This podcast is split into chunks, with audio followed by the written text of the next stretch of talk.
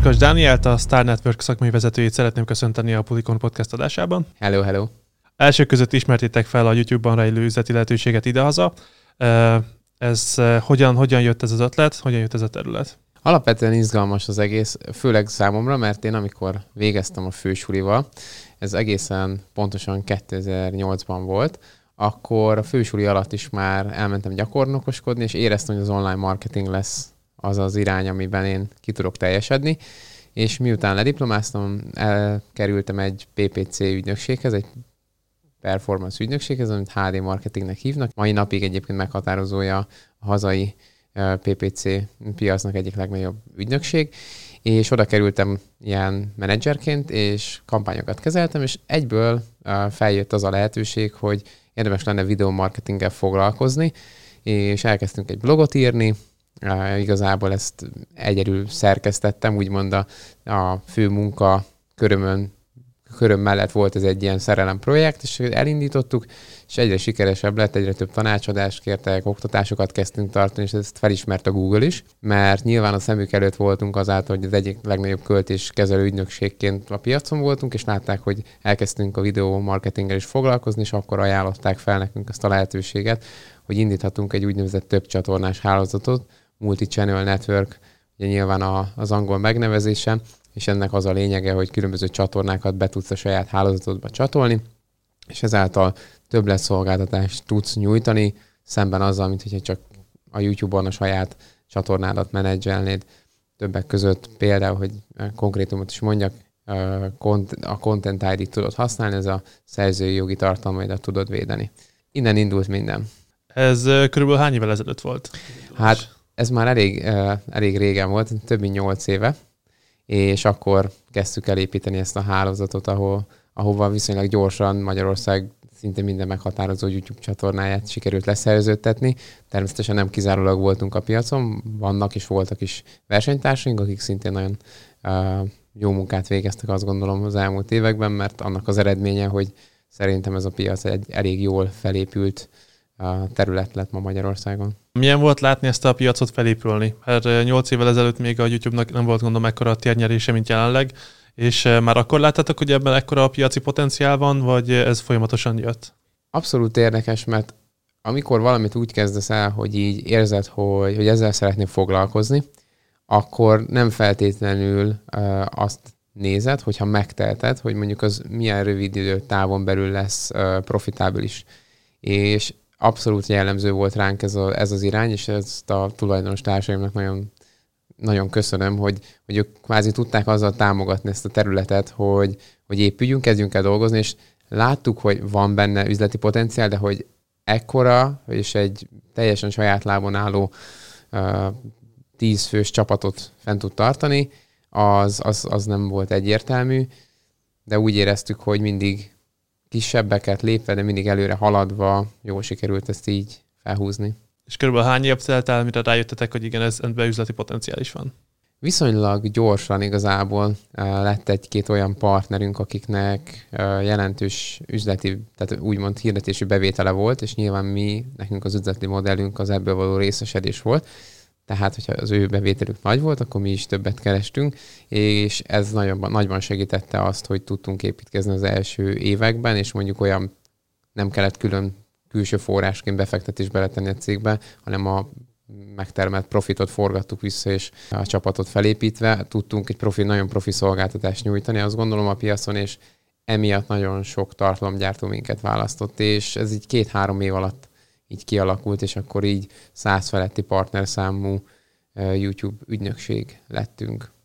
És számodra mi az influencer, vagy te hogyan tudnád ezt megfogalmazni? Érdekes dolog ez, mert mert mindenki is influencer, ha úgy nézzük, aki mondjuk valamilyen platformon tartalmat oszt meg magáról. Tehát ha én kiteszek egy posztot arról, hogy mennyire jó a gyermeknek az óvodája, mert minden héten kirándulni mennek, akkor az a én közegemben, akik ezt látják, az bizony hatással van, mert úgy ez a jó, jó öreg uh, ugye word of mouth uh, marketing, hogy ugye hát az egyik ismerősöm azt mondja, hogy jó, akkor odafigyelek, és akkor én is lehet, hogy adok ennek egy esélyt. Tehát mindannyian is influencerek vagyunk szerintem, akik akik megosztunk tartalmakat, vagy beszélünk bizonyos témákról, de tág értelemben, vagy, vagy tovább lépve, hogy véleményvezéré kivál, kiválik, ott már nyilván kell egy kritikus tömeg, hogy, vagy egy bizonyos közegen belül egy olyan jelentős elérés, mert lehet ez egy nagyon is piac is, hogy például nem tudom, íjászok, most csak eszembe jut valami, ha ott 500 íjászat iránt érdeklődő ember követ, az már valószínűleg elég jónak számít. És hogyha ezek egy ilyen nagyobb tömegre tudsz kvázi véleményvezérként hatása lenni, te szerintem onnan indul ez az egész, hogy, hogy akkor az influencerség ezzel van így összekapcsolva, és hogy ki influencer, hát lehet egy klasszikus televíziós ismert személyiséget régebben celebnek hívtuk, ma már sok esetben inkább influencernek hívjuk,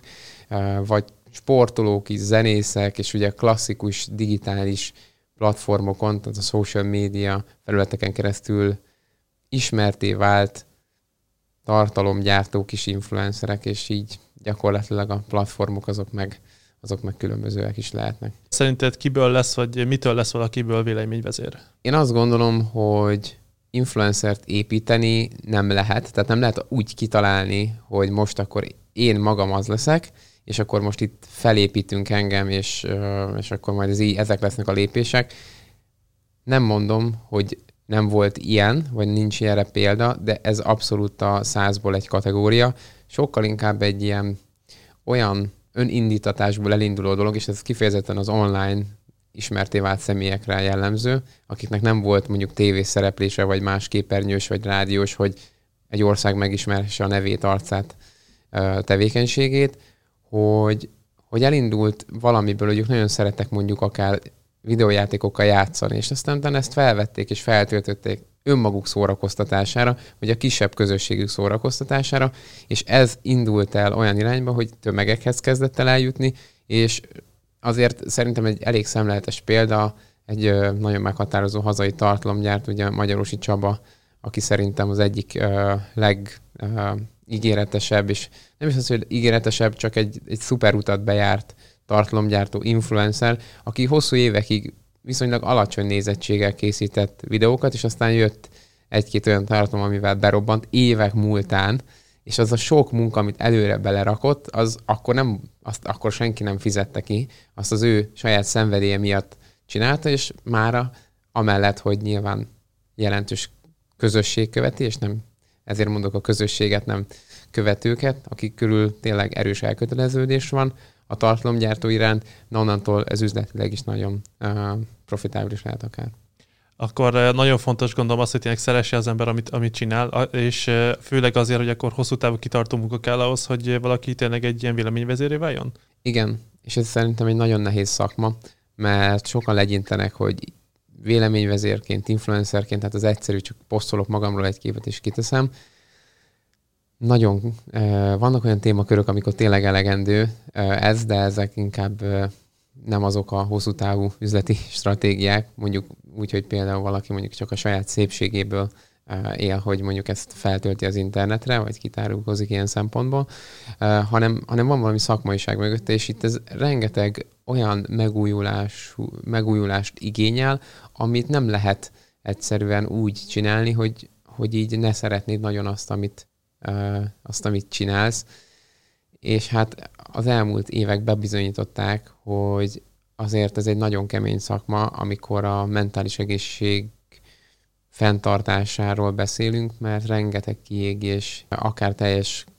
pálya elhagyás, úgymond, abba, tehát a tevékenység beszüntetése, vagy akár fél éves, negyedéves szünetekre vonulnak el influencerek. Tengeren túlon ez már évekkel ezelőtt így volt, és itthon is azért látni, hogy sokan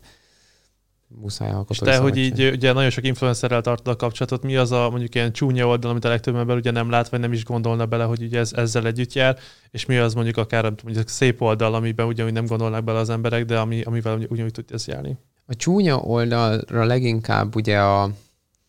a különböző kommentelők által írott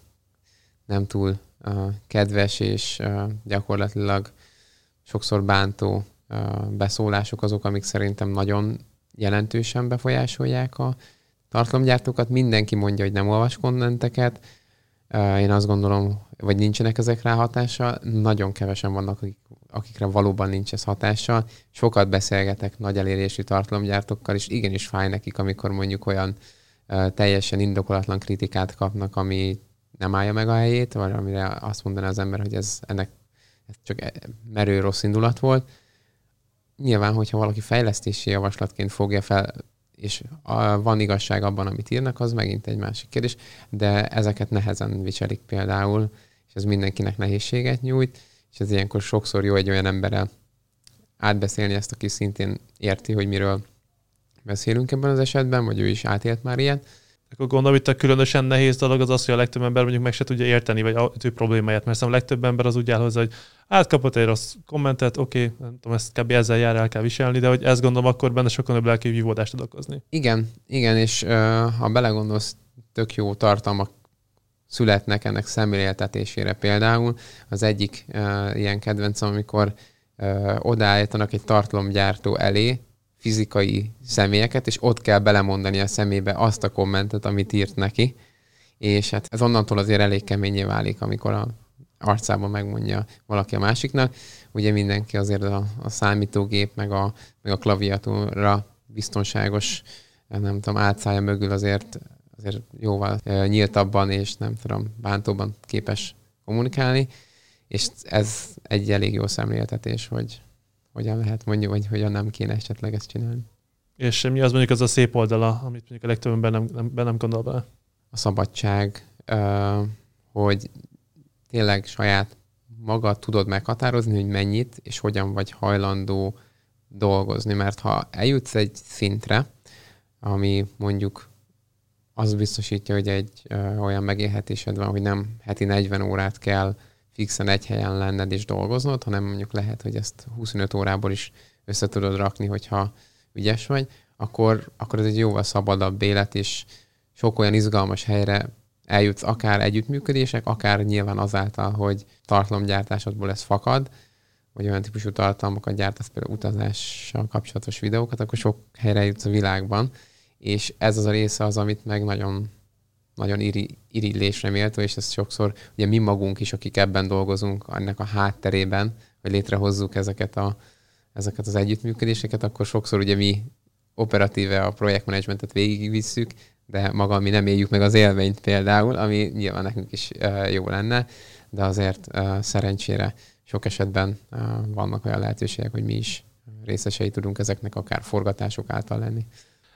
Én talán egy vagy kettő ilyen nagyobb hazai influencerrel találkoztam, viszont rajtuk azt láttam, hogy bennük, bennük van talán egy ilyen kényszer, hogy mindig ki kell rakni mondjuk hetente egy posztot, vagy két, vagy két hetente, vagy naponta, és ez, ez a fajta, nem tudom, és kötelező kényszer azért valamilyen szempontból korlátozza ezt a szabadságot, nem? Nagyon, nagyon. Mert, mert hogyha ő nem rakja ki, akkor azzal ugye felháborítja gondolom a közösséget, aki ugye várna ezt a kontentet, és akár el is tudják emiatt hagyni is. És ilyen szempontból nincsen meg az a biztonsági háló mögötte, mint mondjuk egy munkahelyen, hogyha elmész mondjuk beteg szabadságra, akkor az oké, okay, hanem itt, itt, itt folyamatosan ezt neked garantálni kell. Így van, és itt utalnék vissza erre a mentális egészség kérdésre, vagy mentális higiénia. Annak a nagyon-nagyon fontos megléte, hogy, hogy tudjunk szabadságra menni, és tudjunk uh,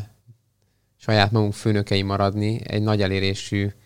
uh, social media platformon is, mert sokszor esik át, vagy alakul át ez az influencereknél, hogy már nem a saját maguk főnökei, már nem tudnak olyan tartalmat gyártani, amit mondjuk feltétlenül ők szeretnének, mert a követőik bizonyos egyféle tartalmat akarnak nagyon, mert azt tetszik nekik, és ebben nagyon sokan szenvednek, vagy szenvedtek az elmúlt években, hogy hogyan, hogyan kell visszatalálni saját magadhoz, és azt mondani, hogy ez a csatorna az enyém, bármennyire, tehát hogy ez ne is hangozzon túl ilyen,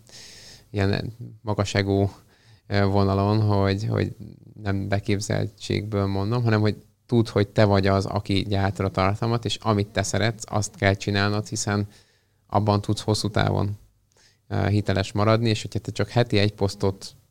és azt sem rendszeresen tudsz kitenni, akkor, akkor ezt nyíltan kommunikálni is kell egyébként a követők felé. Ne vállalj olyat, amit nem tudsz megtenni csak azért, mert ők szeretnék. És mennyire gyakori szerinted, hogy elindul valaki egy irányba, és az folyamatosan távolodik egyre inkább attól, amit ő szeret csinálni, és meg, meg kell együtt próbálni visszatalálni? Akkor ilyen szempontból is ezek, ezek nagyon rosszul szoktak kijönni, hogy, a, hogy ilyenkor szoktak olyan nagy ilyen hogy mondjam, ilyen válságokba kerülni a tartalomgyártók, hogy, hogy már valójában nem is szereti a saját csatornáját, amit csinál, és vissza kell találjon tényleg, egy, egy, ha más nem egy huszárvágással azt mondani, hogy jó, ezt mondjuk nyíltan kommunikálni a közösség felé, hogy ő ilyen problémák. Nagyon megértőek. Lesznek, akik elmennek, de lesznek, akik meg azért jönnek, mert másmilyen lesz, és lehet neked százeres nézettséged, hogyha teljesen boldogtalan vagy vele,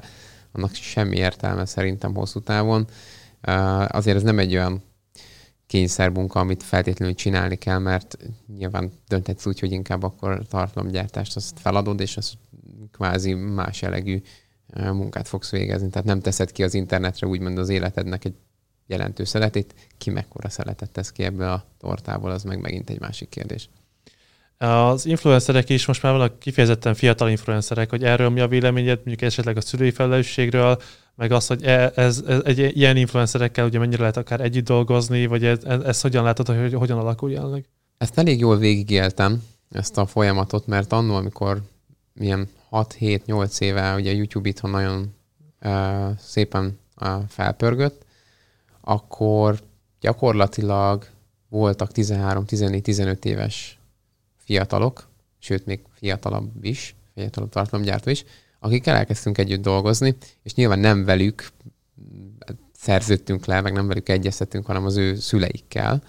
ebben az esetben, de napvégén a tartalmat ők gyártották, és azt gondolom, hogy, hogy ez egy nagyon meghatározó és dolog volt az ő életükben, az ő fejlődésükben. Nem mondom, hogy, hogy ez feltétlenül egy pozitív dolog ilyen korán belekerülni egy nagy ismertségbe, mert azért amikor egy 12-13-14 éves fiatal azt érzi, hogy százezeren követik, akkor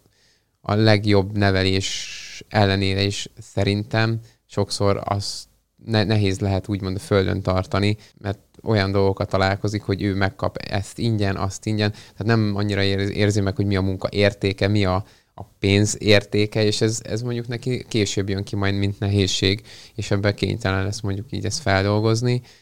Ezért is uh, ezek azért komoly szülői jelenlétet igényelnek, és nagyon oda kell figyelni a fiatalokra, hogyha tartalmat gyártanak, hogy és most itt nem arról beszélek, hogy saját maguk feltöltenek néhány képet, arra is oda kell figyelni, hanem hogy tömegek követik,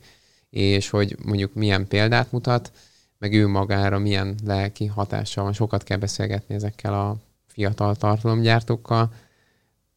és ezért szerintem ez, ez egy nagyon nagy felelősség. Szerinted van olyan kor, amit, az, ami alatt azért limitálni kéne ez a való hozzáférést, és mi a szülőknek általában a, a, a véleménye erről, vagy a hozzáállása, amikor beszéltek velük? Azt látni kell, hogy a fiatalok most már nem tűzoltók, meg rendőrök, meg kukás autó vezetők, vagy különböző ilyen régebben úgymond sztár szakmák, vagy gyerekek korábban, vagy ilyen fiatal korában meglévő szakmákat szeretnének csinálni, influencerek szeretnének lenni. És ezek nem egy, nem kettő, hanem nagyon sok kutatás kimutatja nemzetközileg Magyarországon is, hogy ez egy nagyon vonzó uh, életpálya számukra, hogy, hogy ők is olyanná szeretnének válni. Ez azért egy elég komoly, hogy mondjam, felelősség ilyen szempontból, vagy nyilván változnak ezek a dolgok, és így, itt, itt hoznék be egyébként egy ilyen, egy ilyen új uh, megközelítés, hogy régebben ugye egy ilyen 6-8 éve youtuberek szerettek volna lenni, mára már influencerek, tehát ez már át, tehát ebben már volt egy transformáció az elmúlt években, aztán, hogy ez majd hova fut ki, az egy másik kérdés. Az, hogy a kérdésedre válaszolva, hogy korlátozni kéne, hát ugye a social platformok korlátozzák ezt 13 évben, de azért van, hogy látunk 6-8 10 éves gyerekeket már eh, tartalmat gyártani, sok esetben a saját szülői, szülejük által vezérelve gyermekjátékok kibontása, bemutatása. Én nem vagyok szerintem olyan szakmailag felvértezve, vagy nem egy olyan szaktudásra rendelkező, hogy meg tudom ítélni mondjuk, hogy ez pszichológiailag, vagy egyéb más módon mennyire káros a gyerekeknek, de mindenképpen ez egy nagyon komoly, uh, nagyon komoly felelősség a szülők részéről. Hiába tiltjuk, hiába mondjuk, hogy ne csinálják. Ez olyan, mint hogy a gyereknek mondod, hogy én nem adok az én gyerekemnek telefont, mondjuk nem tudom, egy nyolcadikos gyereknek, ha az osztályban az összes többi gyereknek van telefonja, akkor azokat fogja nézni, és amellett, hogy neki nincs telefonja, még kirekesztettként is érzi magát, és amúgy is nézi ezeket a tartalmakat. Tehát sajnos nem nagyon képesek, vagy van lehetősége mondjuk egy szülőnek egy gyereket mondjuk teljesen eltiltani valamitől, hogyha vannak olyan közösségek, amikben ezt meg ugyanúgy megkapja, tehát akkor még frusztráció is jön. Tehát itt talán azt mondom, hogy itt a mértékletességben lehet a kérdés, hogy mennyit, és akkor azt azzal a, gyerek, a, a gyerekkel egy közös együttműködésben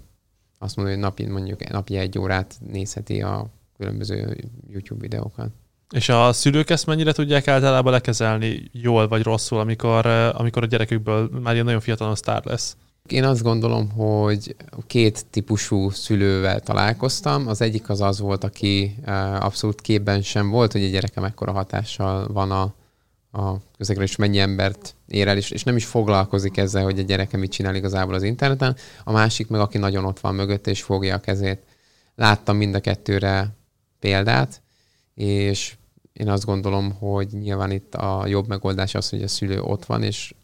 benne van, és nem, nagyon fontos, hogy nem haszonszerzést lát benne, mert azért ebbe kőkeményen már tizenévesen lehet sok százezer forintot keresni havonta, ami teljesen abnormális egy szülőnek a saját élet pályájához képest, kivéve nyilván, hogyha valaki mondjuk már olyan fiatalon sztár lett, meg mondjuk televízióból fakadóan, de ugye a többségre ez nem jellemző, és, és ezért szerintem nagyon fontos, hogy így hogy a szülés tudja ezt a helyén kezelni, és kérjen segítséget, forduljon olyan ember, emberekhez, akiknek ebben van tapasztalata. Mennyire jellemző pontosan még ez a haszonszerzés mondjuk egy szülő szemében, mert én azt hallottam, hogy például a korai popbandáknál már van olyan popbanda, amit rendesen felépített egy ügynökség. Konkrétan szelektálták az embereket, már viszonylag fiatal korban, és onnantól próbálták az egészet felépíteni, és hogy mennyire van meg akár mondjuk egy szülőben ilyen fajta, nem tudom, cél, hogy e felépítse a gyermekét egy ilyen, ilyen, ilyen irányba. Látok erre egy-két példát, de én azt gondolom, hogy ez nem feltétlenül, tehát minden szülő a saját gyerekért felel, én azt gondolom elsősorban, meg hogy ő vele kvázi hogyan, hogyan bánik, mert hogyha nyilván most csúnyán fogalmazva, mint pénzkeresési lehetőség tekint rá, az, az én felfogásom szerint az meglehetősen káros, de ugye, amit mondom, hogy egyéni felelősség van, itt szülő felelősség van, hogy ki mit csinál. Nyilván ennek vannak jogi korlátai is, hogy mondjuk nem helyezheted a saját gyerekedet sem mondjuk olyan méltatlan helyzetbe, hogy mondjuk nem tudom, leöntöd egy vödör vízzel, ami ő neki rosszul esik, de ez vicces és feltöltöd. Ezért ugye a, a gyermekvédelmi szervezetek azért ezekre nagyon odafigyelnek, és én azt gondolom, hogy ez így van jól, és nem szabad a gyerekeket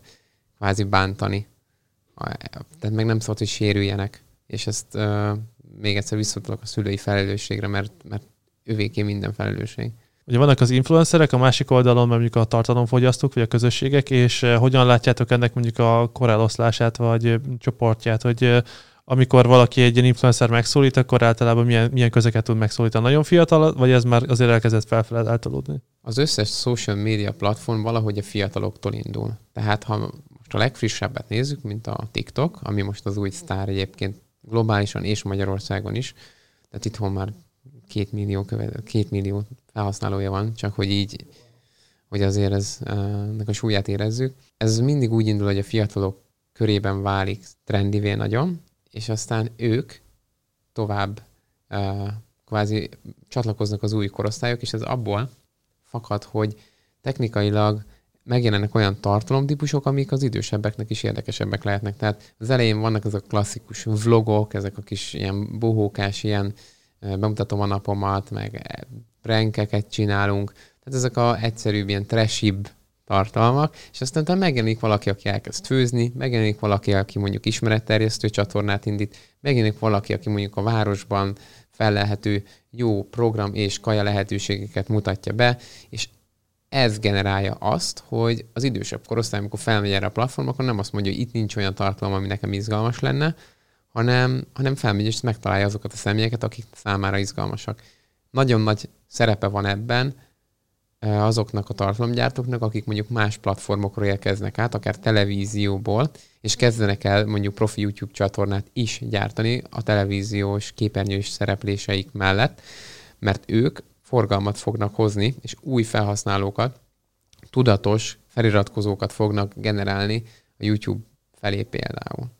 és ez nagyon izgalmas olyan szempontból, hogy ez sokat hozzátesz ahhoz, hogy utána az az ember, aki oda került, az még felismeri, hogy még van ő, ő és még ő is. Nekem ez izgalmas, és követem őket. A podcast az abszolút egy ilyen új sztár szerintem magán a YouTube-on, ami már ugye attól függően, hogy a podcast ez egy audio, audio műfaj, de hogy itt már videókkal forognak, mint ahogy ez a podcast is, van videós leképeződése, és azt gondolom, hogy ez egy újabb olyan tartalomtípus, ami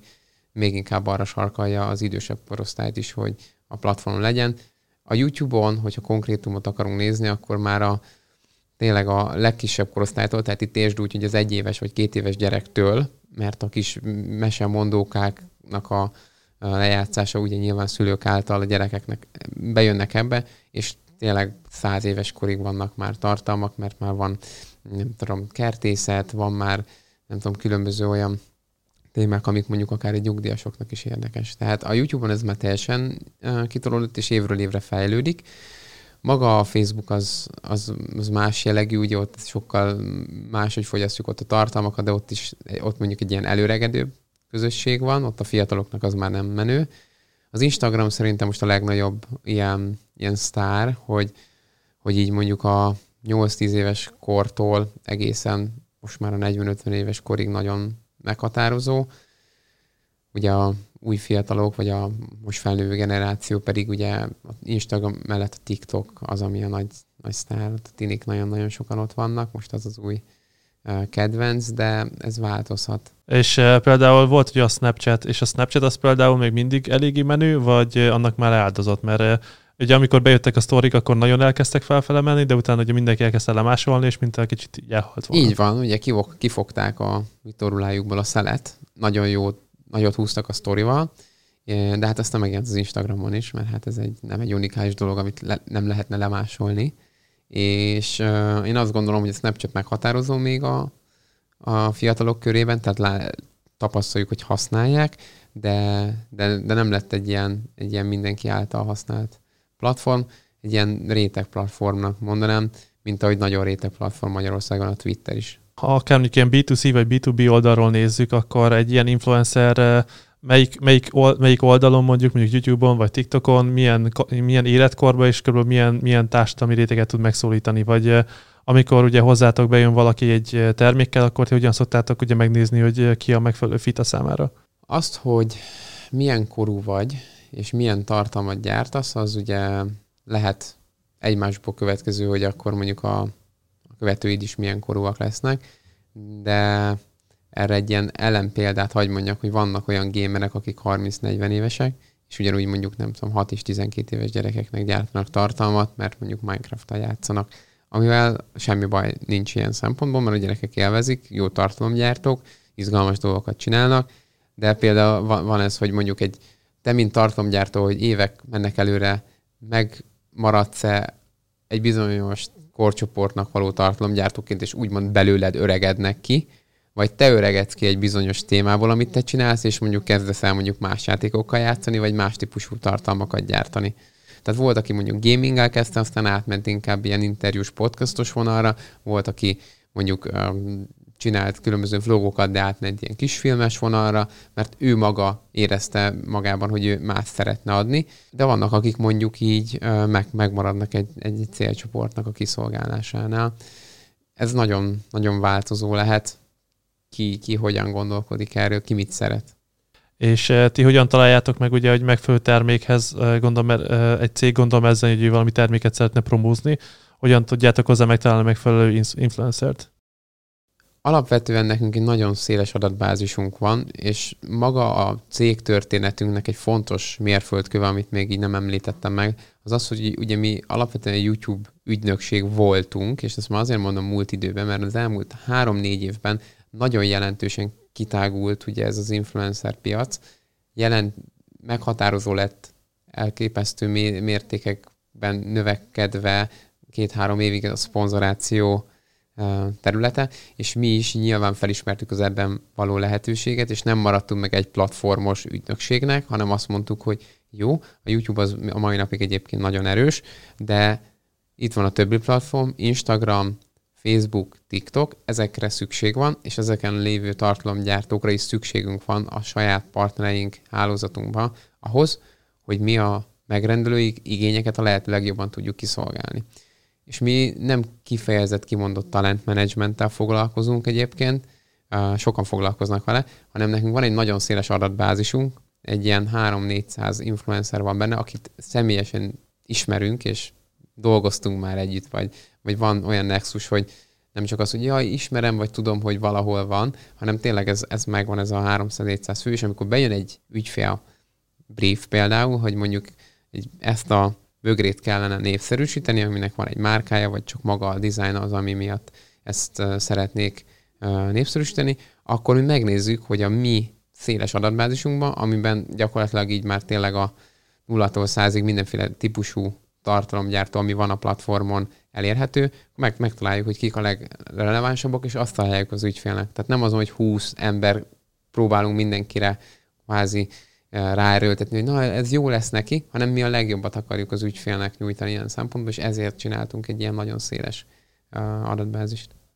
És hogyha valaki mondjuk, eh, nem tudom, gaminggel foglalkozik, akkor ő mi az a termék, amit mondjuk érdemes promózni, vagy ami felmerül benni, meg úgy felmerült kérdésként, hogy mondjuk aki egy nagyon fiatal korcsoportot szólít meg, ő is tud eladást generálni például, vagy ez az, az mennyire tud például működni? A fiatal célcsoportra nagyon jól működik. A legerősebb a bevonódása mondjuk a 12 éves gyerekekre való hatás. Ugye ezért is kezeli maga a, a jogalkotás, és ez nagyon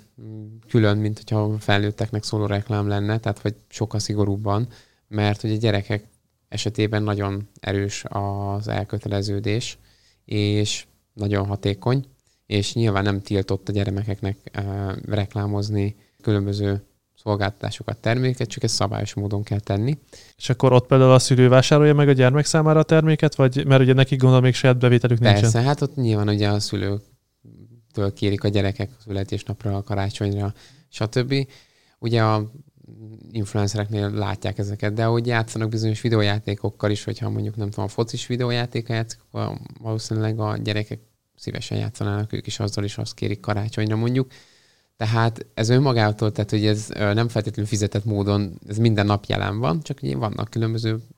kampányok, amikor ez fizetett módon van jelen. És így a gyerekek elköteleződése jelentős, de nyilván az idősebb korosztály esetében is szolgáltatások,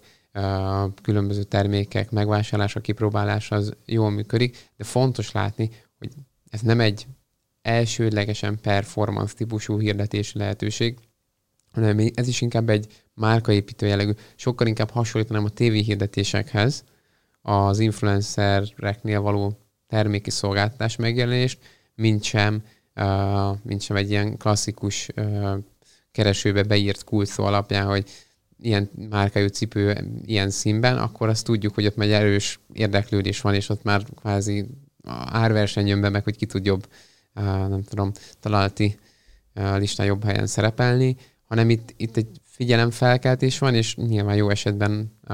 vásárlás, generálás, de itt márkát épp lehet szerintem elsődlegesen nagyon jól építeni, és éppen ezért nem is azt tartom sokszor a leg kézenfekvőbbnek, hogyha csak egyetlen egy posztot rendelnek, egyetlen egy együttműködés tekintetben valakivel, hanem inkább hosszabb távú. Tehát, hogy mondjuk 6-8-10 tartalomban megjelenik egy év folyamán, mert akkor a, a felhasználók is többször találkoznak vele, általánosabbá válik nekik, el, tehát hogy nem az van, hogy ú, most ez egy reklámposzt, és akkor jó van, túl vagyunk rajta, hanem, hanem az van, hogy, hogy ez a kvázi a influencer tevékenységének részévé válik, vagy így a így a munkásságának, és az, az egy erősebb elköteleződés képes előállni, vagy kialakítani. És vannak olyan termékek, amik erre nagyon alkalmasak mondjuk, nem tudom, esetleg mondjuk a sminkek, és van olyan mondjuk termék, amire mondjuk abszolút nem lehet mondjuk ilyen influencer marketinget, vagy nem tudom, mondjuk, fű, mondjuk fűnyíró, vagy nem tudom. Van, abszolút. Nyilván a, azok nagyon adják magukat, amiből sokféle tartalom van. Tehát például nyilván a szépségápolás, tehát ott az, az rengetegféle tartalomgyártó, és rengetegféle tartalom készül, tehát az nagyon adja magát, hogy az ott jó helyen van, és ahogy az év, évek előre haladtával látjuk, egyre több és több büdzsét alokálnak nemzetközileg és Magyarországon is influencer kommunikációra cégek, sőt vannak olyan nagyon ilyen kivételek is, akik már csak influencerrel hirdetnek, és más hirdetési megoldásokat nem alkalmaznak, de ez azt gondolom egyébként, hogy nagyon-nagyon ritka esetben lehet célra vezető, mert azért nem véletlenül van többféle hirdetési lehetőség, és nem véletlenül hatékonyak azok is, tehát valamiféle mix az, ami ebben általában a legjobb kombó, de mondom, van ilyen szélsőséges példa is, De vannak olyan termékek, amik, amikre mondjuk nem fogsz tudni feltétlenül jó influencereket találni, vagy, vagy csak így max. egy-kettő van. Tehát, hogy például nem tudom, gyeptéglát népszerűsíteni, vagy nem tudom, traktor vezetői tanfolyamot, vagy tehát olyan, olyan dolgok, amik, amik, amikre nincsen. Van olyan influencerek, aki nem tudom, traktort vezet, és tudna traktor tanfolyam, vezetői tanfolyamot népszerűsíteni. Megnézzük, mert lehet, hogy éppen van egy tartalomgyártó, aki mondjuk gyárt traktoros videókat. Van egyébként ez egy külön téma egyébként a YouTube-on, hogy így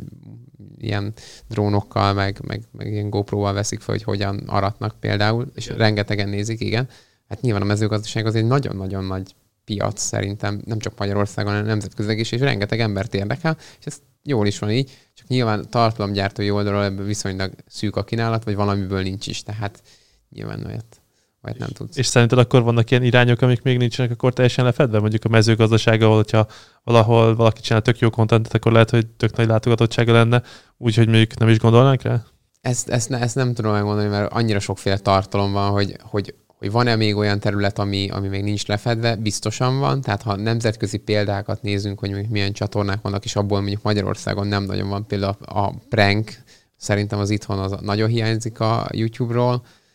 pedig nagyon jó tartalmakat lehet gyártani. Ennek tekintetében, tehát vannak olyanok, valamiért Magyarországon nem indult el, nem is volt gyártani, és a pranknél például a személyiségi jogokat az hogyan lehet lekezelni? Mert benne mindig ez merült fel, hogy vannak ezek, mondjuk kiverem valakinek a kezéből az iPhone, de abban, hogyha lesz tényleg egy komoly per, akkor lehet, hogy nem éri meg, a, vagy bennem ez mindig így felmerült kérdésként. Én azt gondolom, hogy ezek a profit csatornák már nagyon uh, komoly, uh, komoly szerződésekkel és elő készített ilyen jogi háttérre rendelkeznek, tehát amikor egy ilyen pranket látunk, azért a profi csatornákon, akkor ne legyen kétségünk a felett, hogy ez itt, itt a háttérben minden rendben van, hogy az adott emberrel utána, amikor megáll a kamera, akkor egyeztetnek, még akár fizetnek is neki azért, hogy ezért a tartalomban legyen benne, és akkor meg... Tehát, hogy, hogy azért ez is egy picit a show business része. Nyilván sok olyan tartalom van, ami valójában megtörténik, és így, tehát ilyen teljesen naturális, és ez mert jó poén volt ezt megcsinálni, de azért itt már, itt már szerkesztett műsorok vannak az interneten is, nem csak a televízióban. És hosszú távon szerinted a YouTube-ban van egyfajta ilyen elmozdulás, hogy egy ilyen nagyon organikus, autentikus fajta ilyen videókból az egész kezd egy kicsit ilyen tévészerűvé átmozdulni? Mert, abszolút, abszolút. Mert én például ezt vettem észre, hogy van például, nem tudom, mondjuk Mr. Beast, és nála láttam például azt, hogy ilyen nagyon érdekes, nagyon autentikus videók, és most már mintha egy ilyen tévé, ilyen, ilyen játékműsor lenne. Abszolút így van, és ez ez ugye elindult évekkel ezelőtt, hogy megjelent ugye maga szórakozáson túl a haszonszerzési lehetőség, tehát hogy nem csak azért csinálunk videókat, hogy jól érezzük magunkat, hanem az, azért is csinálunk, sőt most már sokan csak azért is csinálják, mert nyilván nekik ez a megélhetésük. És innentől kezdve, ha vannak szponzorok, akkor ott vannak van brief, vannak követelmények, és megy a televízió irányába. Nem a televízió irányába megy szerintem, hanem egy új, típus, új típusú médiafogyasztási világ irányába megy, amikor a platformok összemosódnak,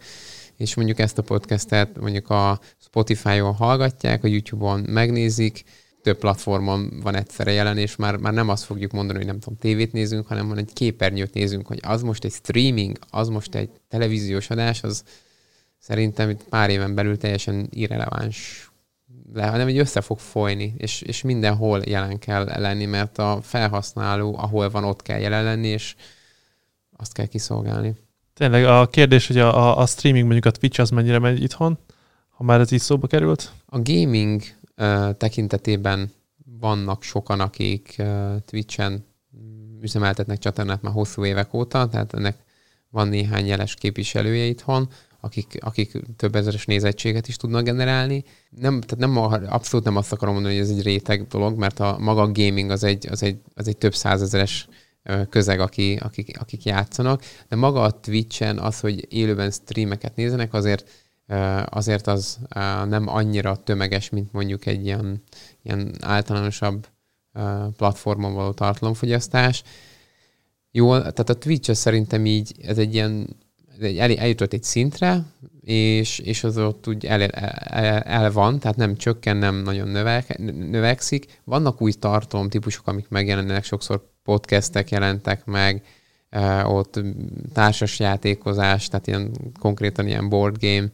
és hát a Twitch-en is megjelent egy picit mondjuk olyan tartalom, ami, ami, ami már inkább a, hát mondjuk úgy, hogy a könnyedebb, meg a nem tudom, ilyen különböző lányok kevesebb ruhában című történetek, hogy amik még így a platform szabályin belül vagy határán mozogtak, de azért azt gondolom, hogy, hogy a Twitch az maga a gamingnek a egyik ilyen fő zászlós hajója, amit nagyon sok oldalról próbálnak azért nyilván kifogni ebből a vitorlából a szelet. Akár a Facebook által elindított Facebook Gaming egy néhány évvel ezelőtt, akár a Google próbálkozás, hogy a YouTube-ra visszacsábítsa a gamereket, mert ott volt egy nagy elvándorlás, főleg a streaming tekintetében. Szóval ezek érdekes dolgok. Minden évben van valami új fejlemény, ami így a trendeket mozgatja, de a Twitch az viszonylag ilyen, ilyen fixen ott van azért a, a gaming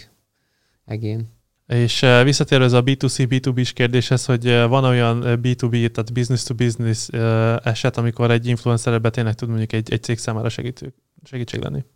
Abszolút. Én azt gondolom, hogy vannak olyan szakemberek, amik, amik, amiknél ez tud működni. Tehát például mondjuk, hogyha valaki nem tudom, egy coach, és mondjuk jelentős elérése van, és akkor egy, nem tudom, multinacionális vállalatnak van valamilyen uh, és mondjuk ez a coach mondjuk nem tudom, ilyen üzleti coachingról beszél, és mondjuk cégvezetők követik ők, akkor nyilván a cégvezetőkre vonatkoztatottan el lehet őket érni. Ez még egyébként szerintem egy kialakuló terület, ez kicsit ott van, mint mondjuk hat éve volt mondjuk maga az influencer piac, hogy már megjelentek az első arcok, már, már, már bizonyos témákban vannak olyan szakemberek, akik, akik magukon a szakmán belül is egyébként így elismertebbek, például az ingatlan piac, az egy nagyon érdekes uh, ilyen terület, ahol megjelentek a self-brandek, a, már nem, tehát maguk az ingatlan közvetítők, mint uh, self-brandek, és nagyon, nagyon jelentős elérésük van, nem csak akár mondjuk egy potenciális B2C-be, hogy majd én vele akarom akkor eladatni a lakásomat, házamat, hanem, hanem a többi ingatlan közvetítő őt követi, és az ő, ő tanácsait megfogadva fejlődik, és nyilván ez egy piaci fejlődési hát segítséget nyújt, és nyilván ez ezt mindenki a saját használat tudja fordítani, ha valaki megosztja a tipjeit mondjuk másokkal, hogy nem tudom, így fotóz, úgy fotóz például. És ide még egy utolsó kérdés, hogy a, a, a pulikordisnál gondolkodunk egy webáruházba, hogy elkezdünk mondjuk pólókat meg pulcsikat árulni, és is szerinted erre például alkalmas lehet egy influencer marketing? Azt gondolom, hogy esetetekben uh, azt kell megvizsgálni, hogy ki a célcsoportja a podcastnek, mert,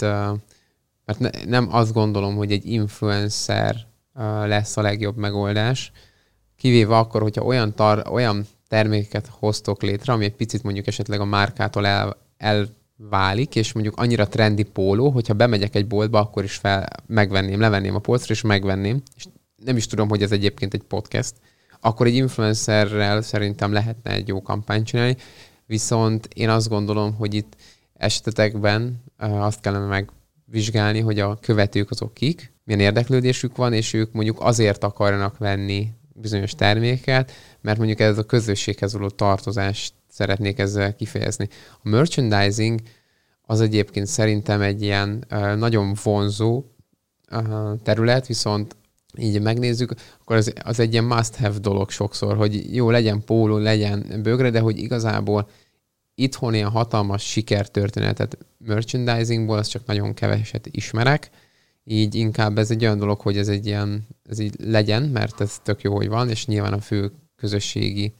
vagy a közösségnek ez, ez egy izgalmas dolog lehet, de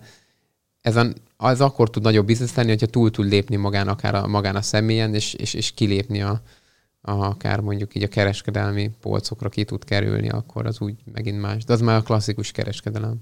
A másik kérdés meg az, hogy ugye egy ügynökséghez, gondolom hozzátok sokan bekopogtanak most már youtuberek is, és ezzel kapcsolatban egy érdekes vagy vicces történetet meg tudsz esetleg osztani, hogy ha bekopogtatnak, akkor mindenkit beszoktatok fogadni, mindenkit felvesztek, vagy van olyan, akit mondjuk visszautasítotok? Hát erre, erre, erre arányszámokat tudok mondani. Nagyon sokan írnak nekünk, uh, itthon is, külföldön is, rátalálnak így a weboldunkról külföldről is, és hát nagyon-nagyon sok olyan levél van, amit, amire kedvesen válaszolunk, hogy nyilván, hogy, hogy nem,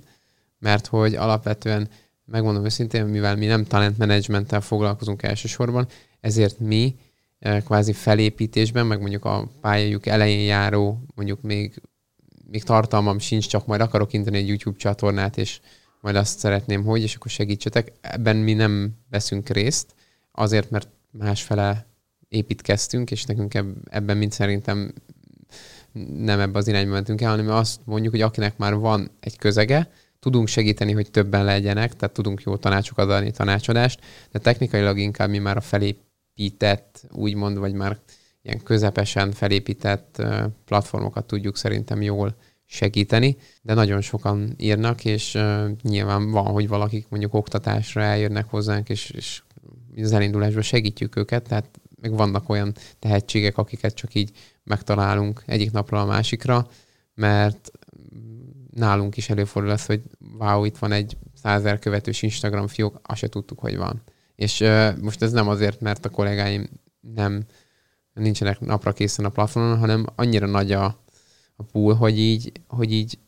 hogy így hopp, tényleg van még egy ilyen kevésszer, de ilyet, ilyet is belefutunk.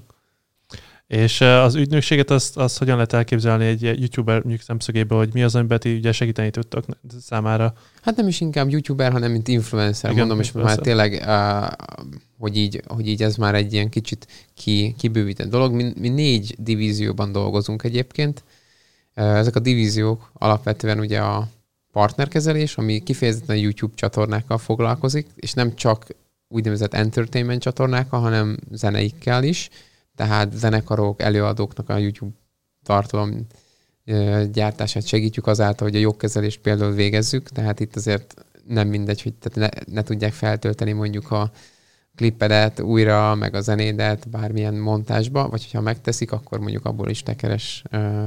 bevétel, tehát itt ez a zenei vonal is megvan. Van a klasszikus entertainment, abba tartozik minden, ami nem zene, én úgy szoktam mondani és ez az egyik részünk a partner management. Emellett van ugye a szponzorációs vonalunk, ahol gyakorlatilag ez egy ügynökségi szolgáltatás, hogy megrendelőket és influencereket össze,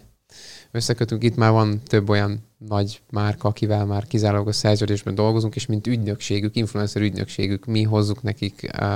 az influencereket egész éves büdzsét összerakjuk, és az egész kampányékat. Tehát ez egyébként a cégünk legnagyobb része, ezen foglalkozunk a legtöbben és emellett még két dolog van, az egyik a tartalomgyártás, hogy most már azért reklámfilmeket, tehát kisebb reklámfilmeket, és most nem tévécékre gondolok, hanem online reklámfilmeket, de azért, azért nyilván komolyabb büdzsével már gyártunk a megrendelőinknek, mert van egy jó nexus, megkérdezik, hogy ebben tudunk-e segíteni, és ebben például mi azt az elvet követjük, hogy a legjobb szakembereket próbáljuk összehúzni, és mi a projektet összekötjük, tehát projektvezetők, meg,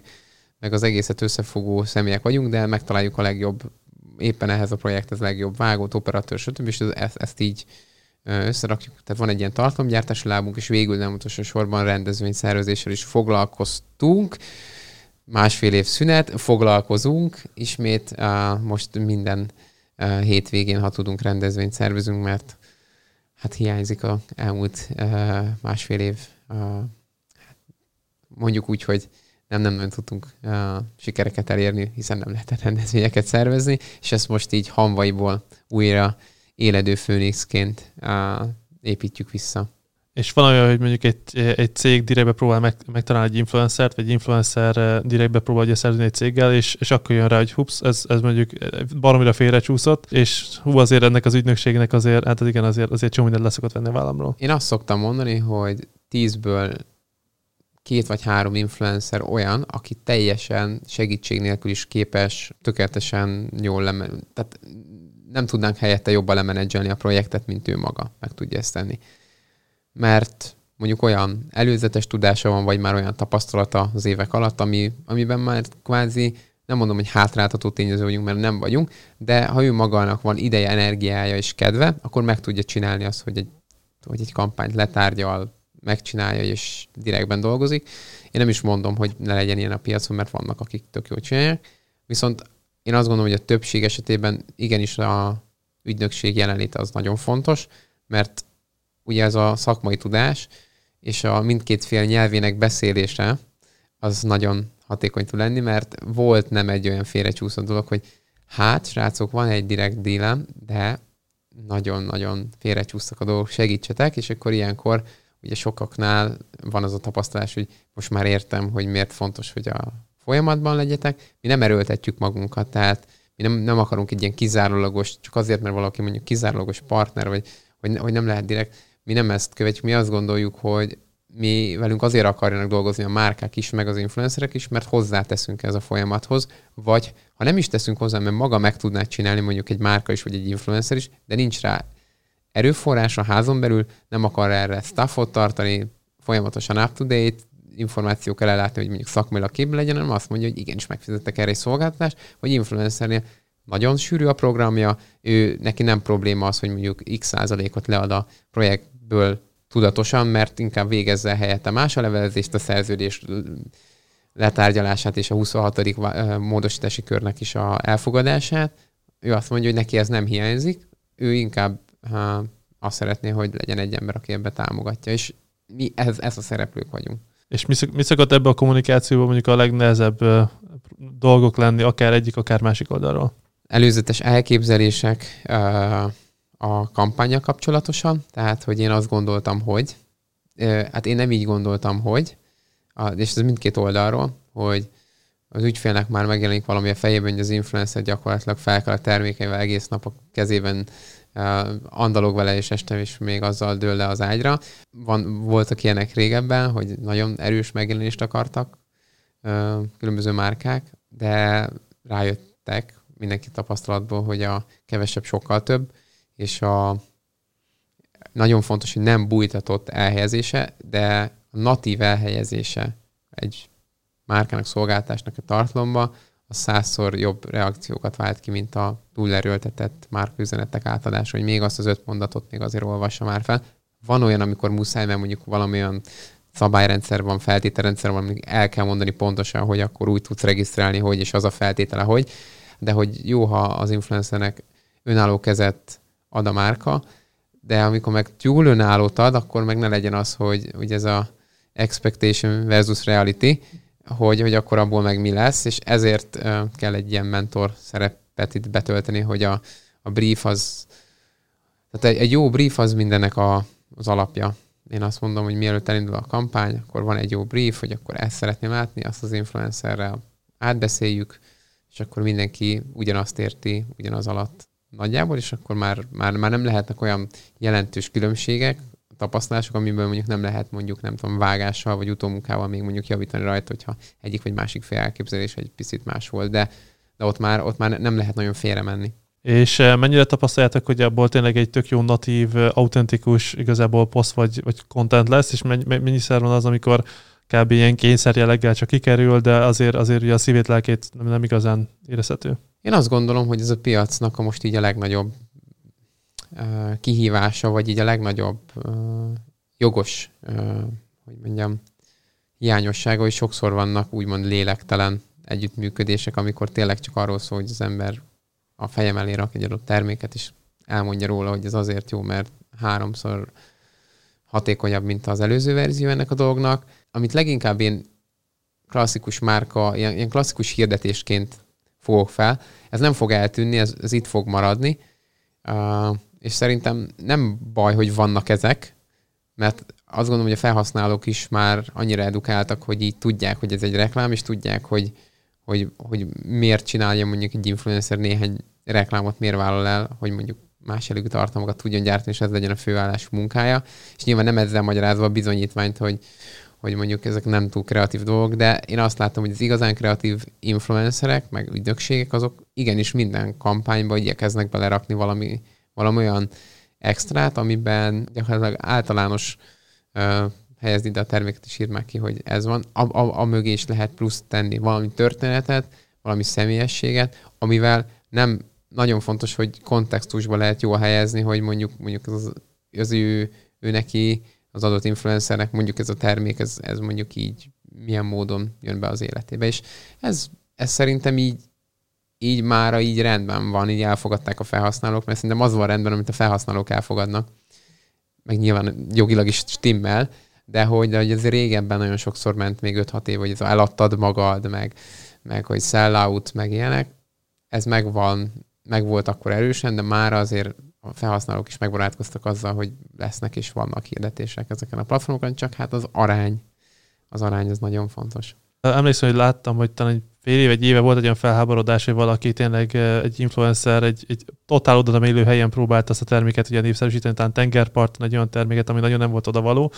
és hogy ezek ettől függetlenül még működnek, hogy egy ilyen kb. felháborodás vált ki, hogy hát az, azt ott nem lehet igazából még használni, vagy látszik, hogy tényleg csak oda helyezte azt a terméket, vagy, vagy ez működik -e? Ennek a posztnak nem szabadott volna kikerülnie. Tehát, hogy ez, ez projektmenedzsment hiba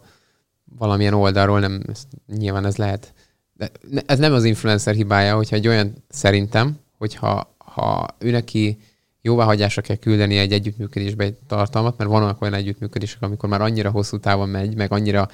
e, olyan az együttműködés, hogy még a ügyfél nem is akarja feltétlenül minden tartalmat jóvá hagyni. Ez nagyon kevés esetben van még így, de már, de már annyira egy közös nyelven beszélnek, hogy tudják, hogy rendben lesz. De ez, na ez például tipikusan nem az az eset, egész biztos. Egyszerűen ott valaki hívázott a jóvágyásnak, hogy ez nem jó, és meg kell mondani, hogy nem tudom, téli sapkát a tengerparton népszerűsíteni, az nem, az nem jó, mert, mert hogy így téged is támadni fognak, meg nyilván a márkát is, ez így, ez így egy projektmenedzsment hiba ebbe a dologba, hogy ez, ez nem szabad, hogy kikerüljön. És egy influencernek ez manapság akár anyagilag ez mennyire tudja megérni. És hogyha nézzünk egy eloszlást, akkor gondolom van egy, egy felső százalék, akinek nagyon, de hogy mégis nagyjából mennyire, és hogyha valaki nem tudom, kicsi közösséggel kezdi, akkor mikortól kezdi el ez, mikor, mikortól lehet ez tényleg mondjuk egy, egy pálya? Ebből nagyon sok pénzt lehet keresni az influencer mm, tartalomgyártásból, uh, és most itt ezt nem úgy értsd, hogy most kifejezetten reklámokra értem, hanem, hanem ez egy különböző, ez egy torta, aminek vannak szeletei, és ez az egyes szeletek azok bevételi um, különböző források. Lehet szponzorációkból bevételt szerezni, lehet mondjuk, ha van egy YouTube csatornád, akkor a hirdetésekből származó monetizált bevételt realizálni, lehet mondjuk a közösség által adományként, donationként beküldött pénzekből bevételt szerezni, lehet a merchandisingból, a rendezvény szereplésekből, a reklám szereplésekből, még egyéb más területek is lehetnek, de most így felsoroltam néhány olyan főbb területet, ami egy ilyen bevételi forrás lehet. Tehát azért ez a torta sok szeletből áll, egyre több szeletből, ahogy így az évek haladnak előre, és ha valakinek egy jó felépített márkája van és, és tartalomgyártás, akkor ebből nagyon szépen lehet már bevételeket generálni. De ahogy mondtad, nyilván a felső 5% az, aki, az, aki milliós bevételeket tud generálni havonta, a többség az, az pár százezer forintot tud, akik befutottak, pár százezer forintot tudnak havonta keresni ebből. Tehát azt mondom, hogy egy, egy,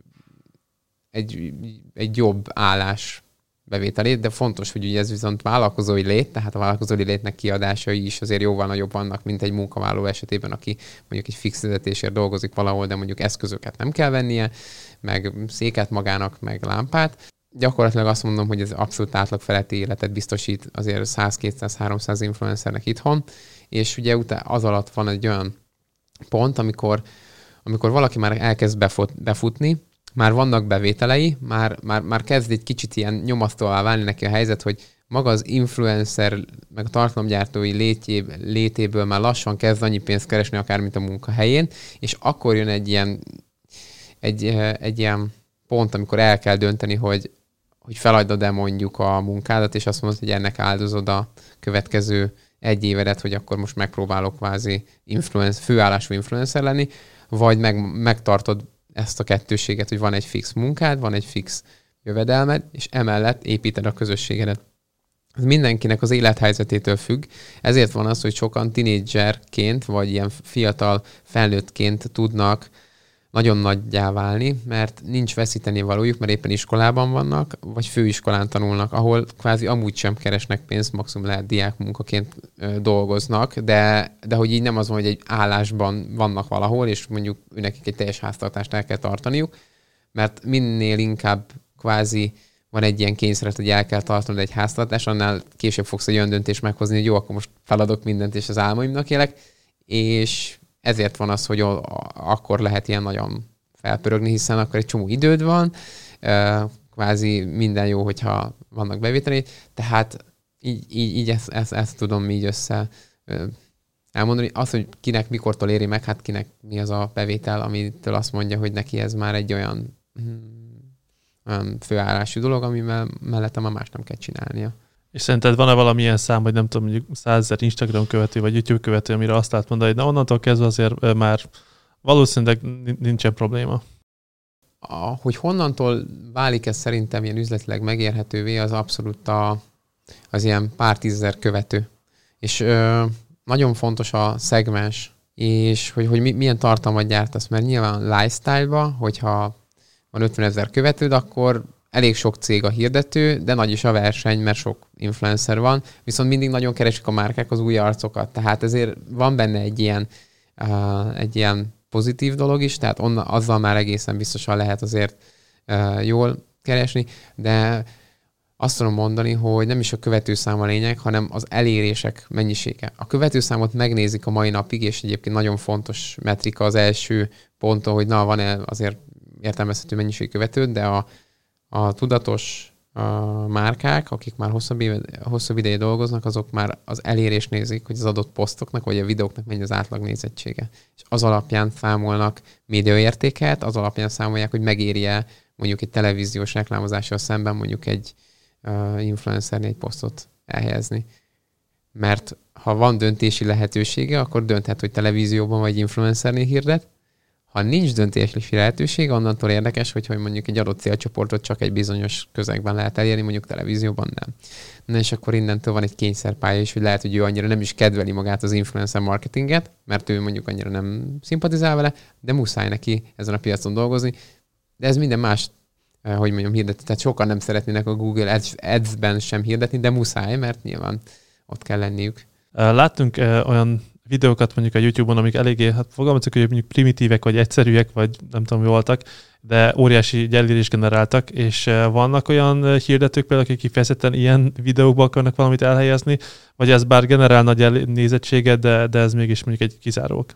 Ez a kifejezett olyan, olyan márkák tudnak lenni, akik kvázi ilyen nagyon széles célcsoporttal rendelkeznek. Tehát még a nagy elérésű videóknál is most mire gondolunk arra, hogy mondjuk nem tudom, tehát vannak ilyen a YouTube-on ilyen tartalomtípusok, hogy például egy autó kerekével átmennek különböző dolgokon. Tehát, tehát hogy egy viszonylag egyszerű dolog, vagy egy magas ilyen, tehát ilyen nagy uh, géppel így összenyomnak dolgokat. Ezek ugye látványosak, ezeket nagyon sokan megnézik, ezt nagyon sokféle korosztály megnézi. Ebben az esetben ilyen tartalmakban csak úgy érdemes szerintem megjelenni, hogyha egy globál márka vagy, és mondjuk egyszerűen csak azt akarod, hogy jó fejnek tűnj, hogy ezen a csatornán megjelentél, ha ez mondjuk nem káros rád nézve, meg, meg egyszerűen a márkát épített, hogy az adott márkát pörögjen az emberek. Tehát akkor nem csak az a fontos, hogy sok elérésed legyen, hanem a márka minőségednek is gondolom azért van szerepe abban, hogy akkor mekkora, nem tudom, mennyi cég akarnál hirdetni. Hát igen. Igen, igen, mert hogy kihez vagy mihez adod a te nevedet, mert azért ez egy kettős felelősség egy márkának, hogyha leszerződök egy influencerre, és ő csinál valami nagyon nagy butaságot, mert nem tudom, van egy olyan kijelentés, amit így emiatt így sokan így visszahőkölnek, akkor az a márkának azért nehéz, mert ő el van köteleződve vele, akkor hogy most kilép mögüle? Nem lép ki mögüle? A, ez nehéz, és ez egy, uh, ez egy kihívás, és sokan, sok cég mondjuk például a TikTokon ezért nincs még jelen saját tartalmakkal, mert ott ugye nagyon sok botrány volt, amikor indult, hogy különböző adat adatokkal kapcsolatos, hogy akkor most ki milyen adatokhoz meg hogyan fér hozzá. Ugye nagyon dolgoznak a háttérben abban, hogy ez a lehetőleg inten, tehát hogy ilyen nemzetközi cég legyen, most már amerikai ügyvezető van, meg, meg már adott piacok, tehát van már magyar kapcsolattartó például a TikTokon, és dolgoznak ezen, hogy próbálják ugye kvázi globalizálni ezt, a, ezt az egészet, hogy ezt, az, ezt a Kína zászlót így ilyen mögül egy ki lehessen venni, és akkor azt mondani, hogy ez, ez már nem is olyan veszélyes dolog, és egyre több cég ilyenkor bejelenti, hogy akkor látják ezeket a törekvéseket, hogy akkor igen, meg lehet jelenni. Um, ami még eh, felmerült bennünk, hogy eh, van több olyan platform, ahol uh, vannak influencerek, igazából csak lehet fizetni, nem tudom, mondjuk 100 dollárt, 200 dollárt, és akkor ő kiposztolja, amit igazából kért tőle az ember, hogy ezek az oldalak szerinted működnek, nem működnek, van-e hasznuk? Magyarországon is van rá példa. Volt több próbálkozás is, de siker nem koronázta ezt. Én azt gondolom, hogy ebbe volumen nem sikerült elérni. Itthon annyira nincsenek kultúrája. Szerintem ez egy picit olyan, mint a, mint a Duna tévén volt, ugye ez a kívánság kosár nevű, vagy van még egyébként a mai napig, ez szerintem egy szuper formátum, tehát tök jó, hogy Marika névnapjára küldjük bizonyos régi retro zeneszámokat, ez, ez nem tök nagy flash, én simán nem kapcsolok el, hogyha éppen ott van a, a tévén, szeretem ezeket nagyon. Viszont, viszont még itt ez a bérelt ki magadnak az influencert, ez még szerintem annyira egy kicsit azt érzik az influencerek, hogy így, így már nagyon termékesednek, és nagyon sokan óckodnak ettől,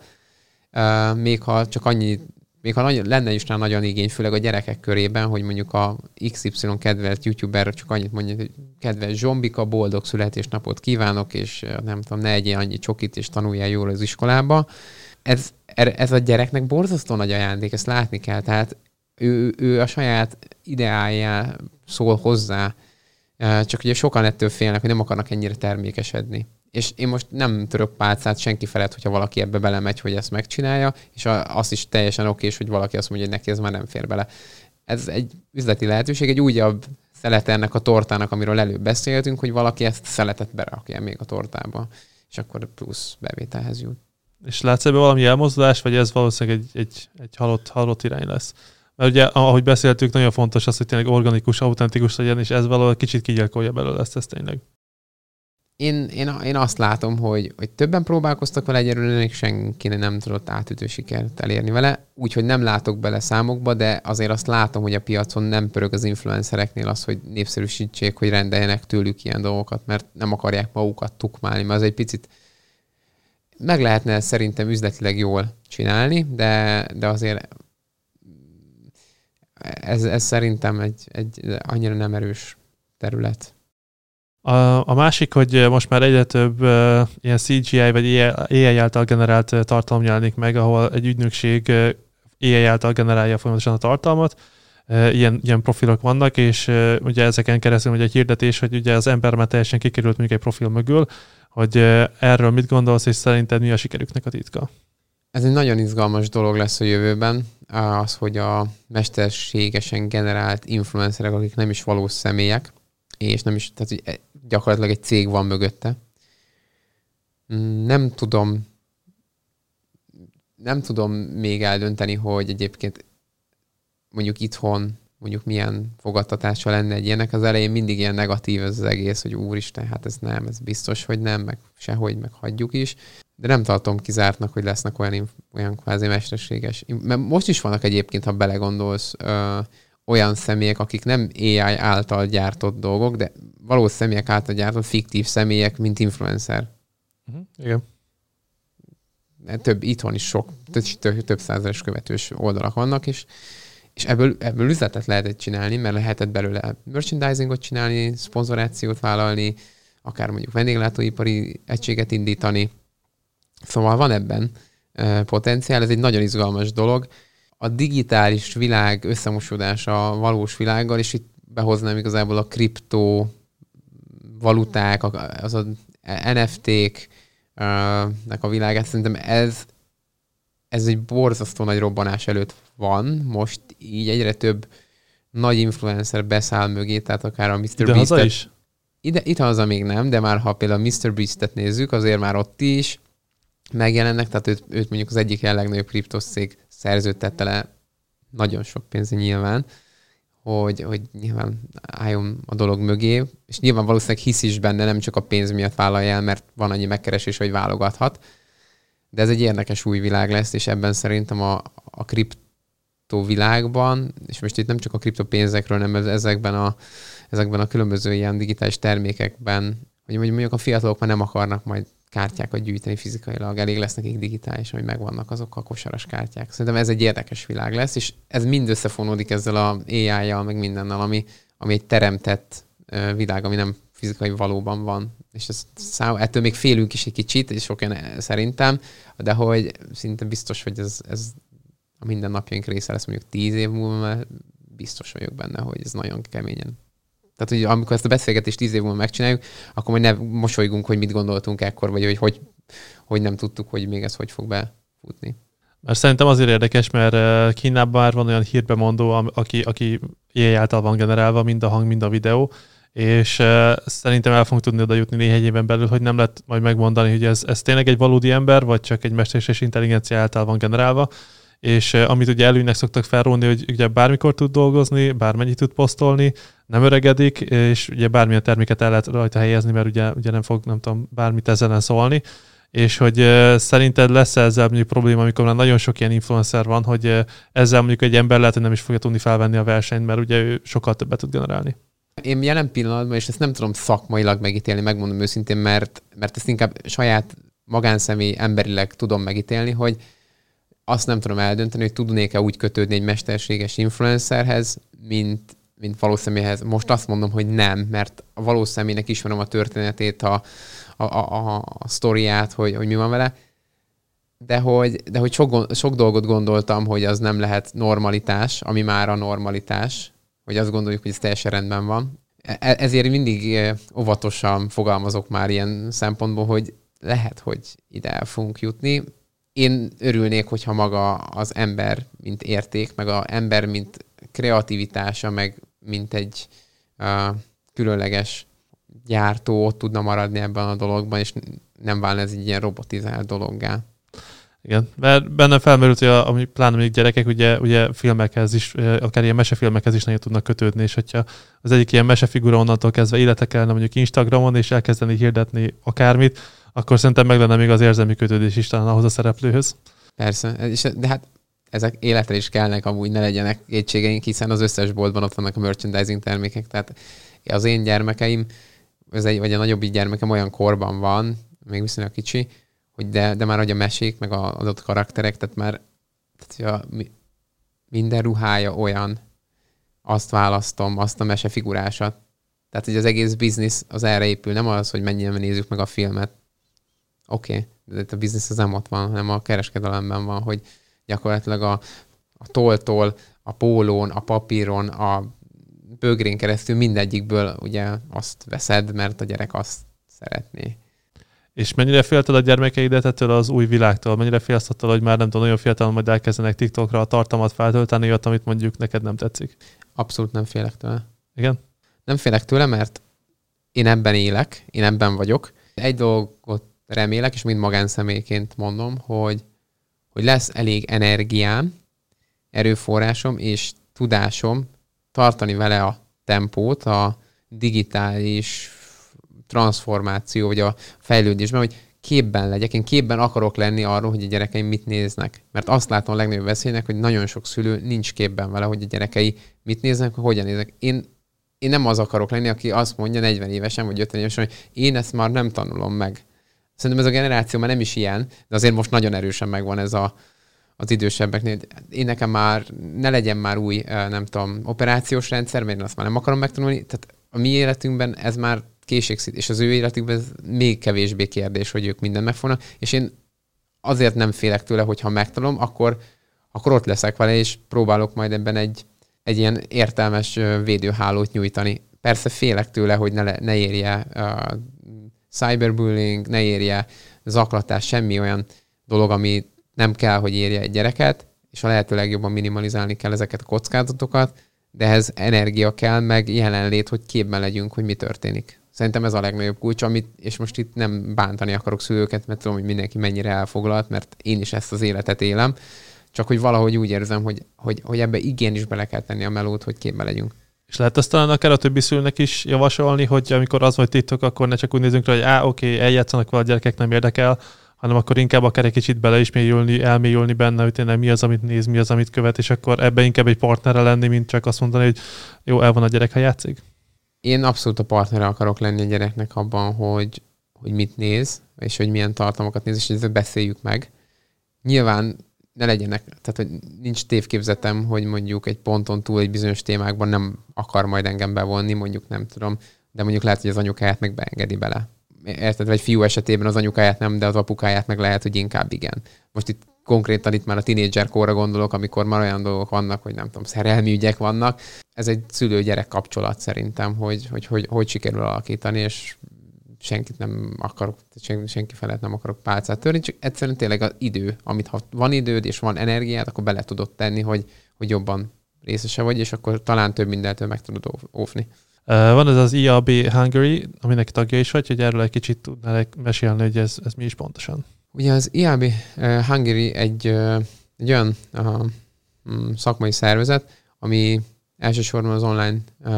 marketing és egyéb marketing megoldások tekintetében egy ilyen olyan uh, ernyő szervezet, amiben vannak különböző tagozatok, uh, például van influencer munkacsoport, amin belül ugye az ezen területen munkálkodó cégeket próbáljuk összehozni, hogy üljünk egy asztalhoz, beszélgessünk a piacról, beszélgessünk arról, hogy kinek milyen kihívásai vannak, és hogy mondjuk együtt, mondjuk milyen fellépést érdemes megtenni mondjuk bizonyos akár érdekképviseleti tekintetében, hogy mondjuk a szabályozást mondjuk felülvizsgáljuk, mert már idejét múlt, mert négy évvel ezelőtt hoztak mondjuk szabályokat, és azok, azok kiegészültek már, vagy már máshogy vannak, és azért javasoljuk a szakmai szervezeteknek, hogy esetleg érdemes frissíteni. Tehát van egyfajta egy ilyen szakmai kerekasztal együttműködés, és e- ennek az influencer munkacsoportjában vagyok én benne, volt, volt is egy másfél év, amíg vezettem, de most is egyébként aktív tagja vagyok ennek is ebben dolgozunk. Tehát csináltunk például influencer kisokost, egy 35 oldalas anyag, hogy beleírjuk, hogy mondjuk hogyan, kik az influencerek, milyen influencerek vannak, hogyan mennek az együttműködések, mikre kell figyelni, brief sablon van benne. Tehát olyan dolgok, hogy ha valaki ezen a piacon szeretne akár tevékenykedni, vagy jobban megérteni, akkor azt tudja. Vagy akár fogalomtárat is csináltunk, piaci felmérést, és ezek mind-mind nekünk azért érdekünk, és ne legyen illúziónk, mivel profitorientált vállalkozások vagyunk, ezért nekünk is az a célunk, hogy a cégünk profitot termeljen, és a nap végén sikeres vállalkozást összehozzunk, és nyilván ezt a megfelelő jogi kereteken belül, ahogy lehet, hogy ezek, ezek jó, jó, jó legyenek csinálva, és hogy a piac többi szereplője is csinálja jól, és ne azt mondjuk, hogy új influencer marketing az egy ilyen szürke dolog, hanem, hanem igenis ez egy új terület, ami meg kell, hogy találja a saját korlátait, a saját kihívásait, és ezekre, amire tudunk, adjunk választ, amire, amire még, még most nem tudunk, arra meg legyünk felkészülve, hogy milyen kihívások vannak ebben a dologban. Szóval ezért fontosak ezek a szakmai szervezetek, és ezért is tagja cégünk ezeknek. Az utolsó talán ilyen témakör, amiről meg érdemes beszélni, ez a COVID, hogy ugye titeket mennyire érintett, különösen mondjuk a rendezvényszervezéssel kapcsolatban, meg hogy az influencereket hogyan láttad őket, őket mennyire érintett az elmúlt mondjuk másfél évben? Amikor totális lezárás lett ez a tavaly március, akkor nagyon határozhatóan meg, megfigyelhető volt, vagy jelentősen megfigyelhető volt az, hogy másfélszeresére, kétszeresére ugrott. Ez megtekintett órák száma az adott videósoknál, és ez azt jelenti, hogy otthon voltak a, az emberek, és sokkal több online tartalmat fogyasztottak, tehát abból fakadóan ott nagyobb bevételeket tudtak generálni tartalomgyártók. A szponzorációk azok akkor megálltak egy-két-három hónapig, vagy így nagyon lecsökkentek, vagy mindenki kiválásra játszott, de az aztán szépen vissza, visszaalakult így a piacon, tehát azt mondom, hogy azóta egyébként egy folyamatosan ilyen növekvő tendencia van, és ami meg mondjuk a rendezvényeket illeti, hát ott nyilván totális, totális lezárás volt innentől kezdve, az sok esetben nem, nem lehetett ilyeneket csinálni. Ugye mi is próbálkoztunk különböző digitális rendezvényekkel, tehát hogy az online rendezvényekkel, inkább kevesebb, mint tök, több sikerrel. Mm, tapasztaltunk egy csomót, nyilván most nagyon örülünk, hogy tudunk most dolgozni. Jelen pillanatban, amikor ezt felveszik, akkor még tudunk dolgozni, és reméljük, hogy a negyedik hullám sem fog bennünket úgy érinteni, hogy teljes lezárások legyenek. De azért én úgy érzem, hogy, a jövő évre ezen már túl leszünk, ezen a különböző korlátozások tekintetében, vagy már annyira lesz az átoltottság, hogy már számottevően nem veszel mondjuk látogatókat a rendezvénytől, mert nyilván legszívesebben bárkit beengedne az ember, bármelyik rendezvényszervező, nyilván e felett nem mi hozunk döntést, meg nem is a mi szakterületünk, hogy megítéljük, hogy mi a kockázatos, vagy mi nem. Minden esetre, minden esetre próbálunk a szabályok mentén mindig dolgozni, és amikor már azt látjuk, hogy a szabályok, vagy a korlátozások olyan olyanok, hogy már abban tudunk dolgozni, akkor egyből elkezdünk dolgozni. És hogy látsz-e bármi pozitív hozadékát, hogy volt-e valami a Covid-nak, akár hogy megpróbálkoztak az emberek online rendezvényekkel, vagy valami mással?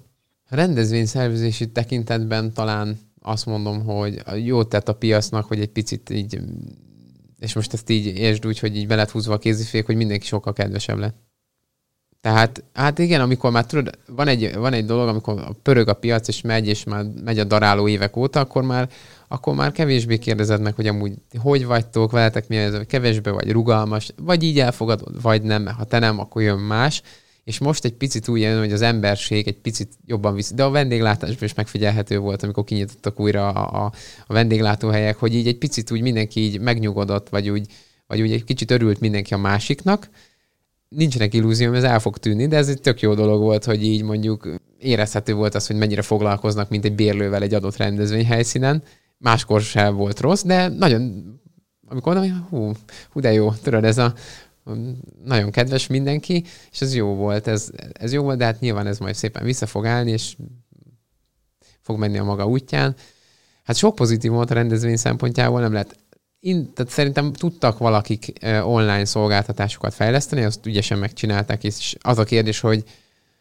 hogy változnak a felhasználói igények hosszú távon is, vagy a felhasználói szokások úgy hosszú távon, hogy például mondjuk az otthon edzés mennyire fog megmaradni, és mennyire térnek vissza mondjuk a terembe az emberek. Azt olvasom, hogy jelentős a lemorzsolódás, tehát nagy százalék, akik már mondjuk így úgy vannak fel, hogy jó, hát otthoni edzés az is teljesen megfelelő, mert megtalálták a számukra ideális edzésformákat, de akár itt a home office-ról is beszélhetnénk a, a mi ügynökségünknél is. Ez egy, ez egy bevett dolog lett, hogy egy hibrid modellben dolgozunk. Az utolsó kérdés, hogy akár téged, akár a, a, a cégeteket hogyan lehet követni, hogyan lehet megtalálni? Hát bennünket megtaláltok nyilván a, az interneten. A weboldalunkat meg tudjátok nézni, a starnetwork.hu-t, ott ugye rengeteg mm, esettanulmány meg infó van rólunk,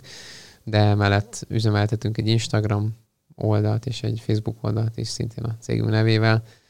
Gyakorlatilag bennünket itt lehet elérni, megtalálni.